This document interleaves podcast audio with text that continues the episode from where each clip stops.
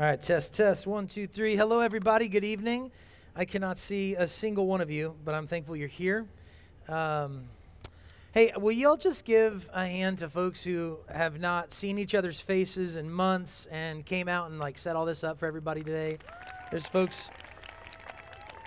Uh, people brought stuff over yesterday. We're setting up today. Um, folks practicing together, and we're all out of practice from gathering. And so, what courage it takes to to risk coming and seeing each other. And I'm thankful to be here with you um, and get to share God's word with you tonight.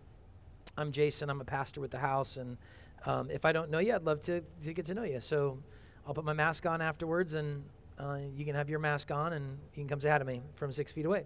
That'd be great. Um, the scripture that Jadian just read to us comes from Revelation chapter 21. Um, it talks about a new heaven and a new earth. And here, at the end of our scriptures, is an image of something that's coming. And the image is not us going up to heaven, but it's of heaven coming down to earth. It's not God dwelling in the clouds, but God with his people, embodied on the earth. No more tears, no more death, no more mourning, no more pain, no more shame the creation project that God has been engaged in from the beginning is complete, and surprise of surprise, it's just the beginning there at the end. And friends, we don't talk about this enough. We hardly talk about it at all. It's all over the Bible, and God has given us image after image, story after story of what's in store for us in order for us to be filled with hope and to have the strength and the courage and the faith to live the life that He's called us to live. But when we forget, or when we don't know what God has in store for us, we lose hope. We become people who can't stick with things, people who give up quickly, whose righteousness looks more like a fad diet than a new lifestyle, people who are filled with despair. And in my 23 years of following Jesus, I so rarely hear us talk to each other about what's coming. And I want that to change. Father, would you send your spirit that the words of my mouth and the meditations and thoughts of each one of our hearts and our minds would be holy and pleasing to you, our rock and our redeemer. Amen. Friends, if I told my kids that we're going to Disney World, they would be jazzed. They'd be absolutely over the moon. And even if it meant, of course, like some inconveniences and suffering, like maybe a fewer, you know, fewer gifts at Christmas, or somebody's gonna have to take the middle seat in a long car ride. If it's Disney World, actually, our family, it's probably whatever owns Harry Potter place or whatever, uh, or the new Star Wars place. I don't know who owns those things, but those would be cool. Um, my kids would be all about this and they'd be willing to forego some experiences. So if I was like, hey, Disney World, but somebody's got to sit in the middle, they're literally they're all probably raising their hands going, I'll do it if it means we can go there. They've just heard stories and they've seen pictures of it. They've never actually experienced it. They've never been there. But they are confident that what they imagine will have some real correlation to their experience when they get there. You see, they can get excited about it because their imagination has something to kind of sink its teeth into. But if instead I told my kids we are going to Meow Wolf, and if you don't know what Meow Wolf is, you should look that up. It would be a totally different experience. I think Meow Wolf would be absolutely incredible. But, but because my kids know absolutely nothing about it, they, and they haven't heard the stories, their imagination hasn't been populated if I don't tell them about it, if I don't tell them what it's going to be like and how I can how can I expect them to get very excited about it? If I say things like kids we're going to Meow Wolf and like what's that? And I'm like you can't possibly know. But it's going to be cool. I'm like can you tell me anything about it? No. What's it going to be like? It's better than what you can imagine. So anything you're imagining, it's not that. You know, kind of like they can't possibly get excited about it if they, they don't have anything in their experience, their imagination that can attach to it. And if I just keep telling them it's going to be great, but give them nothing for them to attach to, they aren't going to risk driving in the middle seat or getting a fewer, of some fewer gifts at Christmas. The scriptures are so full of promises to come, full of promises for, from the God who loves them, full of what God is up to and what He's accomplishing in His whole creation. Just about every single book of the Bible has something to say about what God will do. And every single New Testament book, every single one, points to our eternal rewards in Christ Jesus, our inheritance, things to come. And yet, so few of us talk about this or think about this, and we wonder why we're starved for hope and why the road seems so full of drudgery and questions like, is all this worth it? Emily or Reed, if whoever's running slides, if y'all would put the scripture up from 1 Corinthians chapter 15 where the Apostle Paul says, If our hope in Christ is only for this life, we are more to be pitied than anyone in the world. This is from the Apostle Paul. If our hope in Christ is only for this life, we are more to be pitied than anyone in this world. If, it, if our hope in Christ only refers to the experience that we're having tonight or tomorrow or in our current romantic relationship or lack thereof, or, or the things that we'll experience in the next couple of years or, or in our 20s or even before we die, if that's all that this means, if that's all that this impacts, Paul says he pities us more than anyone in the world. Friends, Jesus rose in fact and in history from the grave and he brings us with him. What we see in him is what he has in store for us. Paul uses in this same passage of Scripture, 1 Corinthians 15, I commend it to you. It's a remarkable chapter in the Bible. Paul uses an agricultural term. He, he, he says, Jesus is like the first fruits of a harvest. If you're a farmer and you've got a plot of land and you're growing crops, the first fruits are the fruits which come up out of the ground first just before the main harvest has come.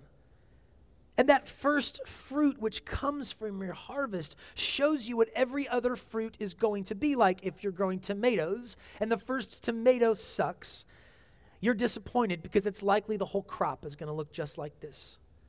And if that first one is amazing, you're so excited because you, the whole rest of the crop is going to be just like this. Paul says Jesus is the first fruits of the resurrection that is to come for each and every one of him. What we see in his resurrection is what's in store for us because Jesus was raised from the grave, so too shall we rise in bodies.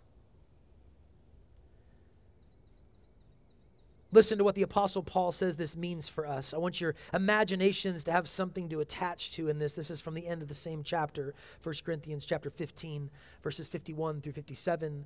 Paul says, Let me tell you something wonderful. A mystery I'll probably never fully understand. We're not all going to die, but we are all going to be changed.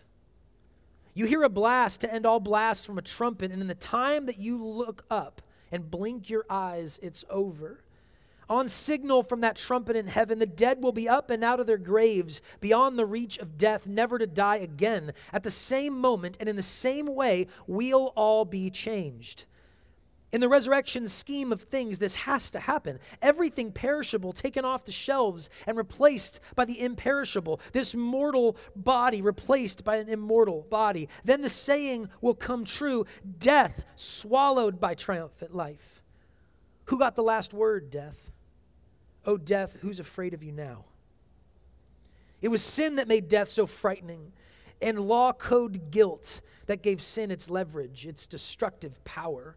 But now, in a single victorious stroke of life, all three sin, guilt, death are gone.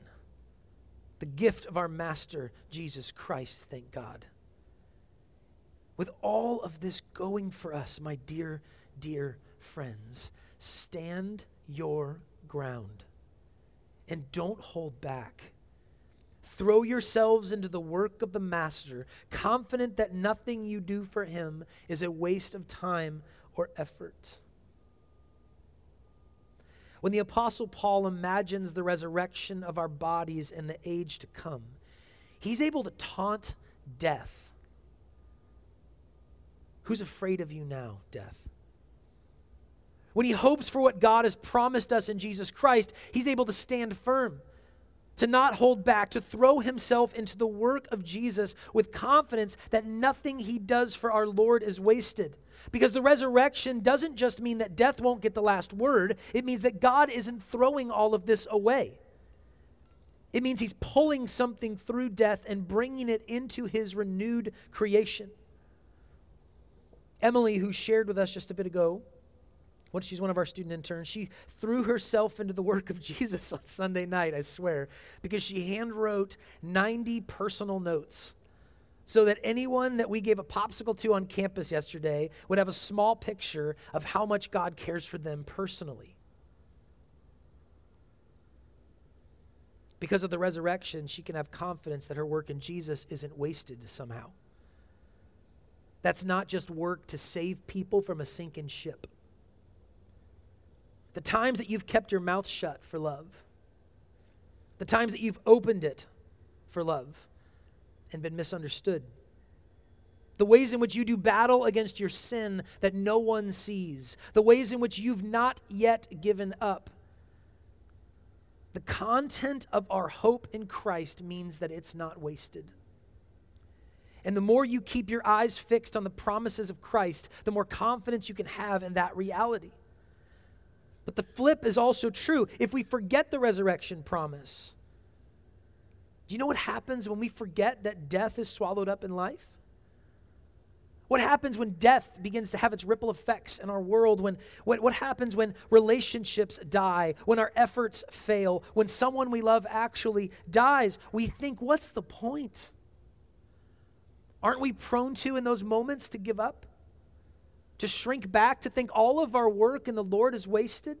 We move to despair. We last week we talked about this on Tuesday night. We set our light, we set our sights lower so that we don't suffer and get hurt so much again. We give up. If we cease to, to hold the inheritance that we have in Jesus before our imagination, if we cease to believe in the resurrection and the new heavens and the new earth, we don't stand firm. We hold back. We resist throwing ourselves into the work of the Master because we'll wonder how much of our, and it's a dance, dance party soon. Uh, I don't know what's going on. I'm just going to keep going. Uh, we're going to have a good time. Okay, great. Um, We'll resist throwing ourselves into the work of the master because we'll wonder how much of our effort is just a waste of time, friends. We need hope in this life. Look, look at the comment feeds on your social media things. I don't even know. Are there comments on TikTok? Is that a thing? I'm sure that there, unfortunately, yeah, I'm not there. I was, um, one of my favorite this is I've got to be careful right now. I might step on some toes. One of my favorite Instagram accounts is the Epic Christian Memes one. I don't know if you know that one. Um, I, I, like that one usually, but then there was a post yesterday, and I made the mistake of reading like a ton of comments, and I think there's a bunch of folks that are self-proclaimed Christians on there, and I'm like, this looks nothing like Jesus. The way in which we talk to each other. And there's some things that were so blatantly like obvious, but there was a lot of like arguments about scriptural passages yesterday on this one post. And so I was a little interested because I, I, like studying the Bible and theology and how I want to see how people are interpreting scripture. And it's so, everybody's got like their favorite verses and they just throw them out and they, it's, it's so interesting. But this one guy, I mean, and this probably isn't even close to the worst thing that was said on there. But this guy um, told this one woman that she was, he said, that's the dumbest thing I've read all day. And then he proceeded to like lecture her on a thing. And I was like, I wonder if he thinks he's doing good. Like, you know, like, does he think this? You know, but the way in which we treat each other is so, so heartbreaking. And I look at this in our social media feeds, which pri- this is one of the primary ways we're engaging with each other in the world over the past year. The ways in which we talk to each other in, in what grocery stores or we treat each other on the road when we're driving. What do we think when we're looking at each other at social gatherings and parties? About our family members and our friends? How are they in our hearts? The world needs hope right now, friends. There's so much despair and, and protecting of our own self. Where we've all become curmudgeons in a way. We need hope. We need hope to stand ground and not just be like a, a passing fad or fit. We need hope if we want our work in the Lord to be something more than a fad. I know what happens when we start talking this way. I, last week was the focus of some of this. Hope makes us vulnerable. We're all, every single one of us here is old enough to have already had our dreams stomped on a few times, to have had our hearts broken, our wills crushed. Hope makes us vulnerable, and we don't like it. It is very hard to follow Jesus. Maybe it's impossible to follow Jesus without saying yes to vulnerability, friends. It's also just so dang hard to believe in something this good. Jesus promises us something better than anything we've ever asked for. You see, we all just want a little peace, maybe some respect, maybe a good story, some season of a good romance. We'll take scraps from the king's table, but he's throwing us a feast.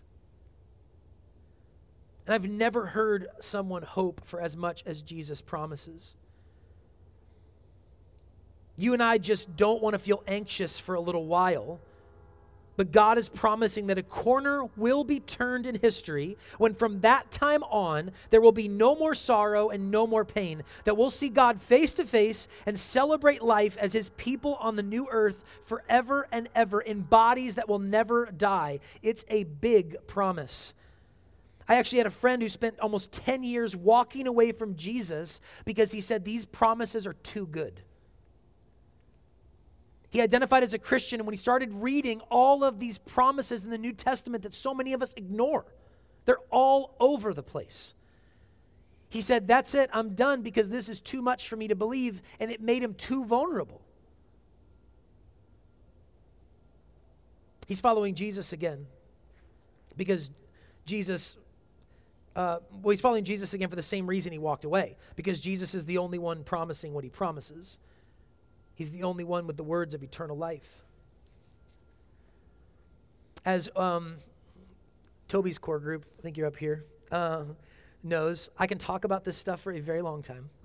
um, the scriptures go on and on about this, and my heart breaks for how little we know about what God has in store. We say things like, I got to be careful right now because I don't, I don't want to offend any of you as I say this. I really don't. It just, it's so heartbreaking how little we know that we'll say things like, you know, my, my friend who died is an angel now. But angels are a different species. That's like saying my friend who died is a cat now. That's not what the scriptures promise. That, that's not what, and, and it's really hard for your imagination and for your hope to attach to something like this. Because you know what I want for the people I love that have died? I want to see them again. I don't want to see somebody else. Christian, it's time we start talking about this more. For the sake of our confidence, for the sake of our joy, for the sake of the witness of Jesus in the world, what would it look like to hope for more than just managing our sin? What would it look like for us to hope for more than just some Christian version of karma that many of us believe in the present age? What would it look like for us to hope for more than anything this world can offer? Christian, do you know that the promises of Jesus are not that you go to heaven when you die? It's that heaven comes to earth. Christian, do you know that the promises of God are not that we'll sit on clouds and sing songs for millions of years? It's that we'll live together in culture and community on a renewed earth. How would it change our experience in the world if we actually began to believe that our bodies will one day rise from the grave? That Jesus, the one we worship in history, sits over all things and will make all things right. That heaven will come to earth like we pray for over and over again in the Lord's Prayer. That we will know what it means to be fully and finally reconciled to one another that we will feel and experience no more shame. Can you imagine?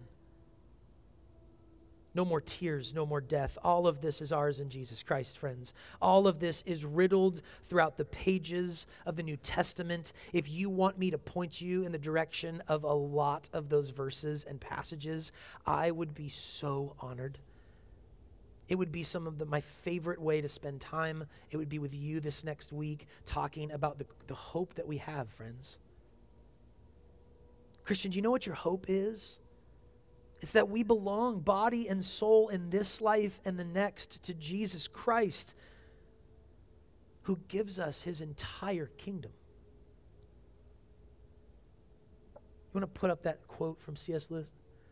It's hard to have a sermon without a quote from C.S. Lewis. This is one of my favorites. All the while, in the words of Lewis, we are half hearted creatures, fooling about with drink and sex and ambition. I'm going to pause for a minute. When infinite joy is offered us, like an ignorant child who wants to go on making mud pies in a slum because he just can't imagine what's meant by the offer of a holiday at sea. We are far too easily pleased. Friends, I pray God would awaken your hungers, that you would be harder to please that your hopes would rise to the level of heaven, and that you would be satisfied with nothing less than what Jesus Christ is offering you. He has risen from the grave, and so too we shall rise and inherit a kingdom which cannot be shaken. So lift your weary head. Strengthen your weak knees. Fix your eyes on all that's still in store for us. And for the love of God and the good of the world, can we please start talking about the Christian hope with each other more?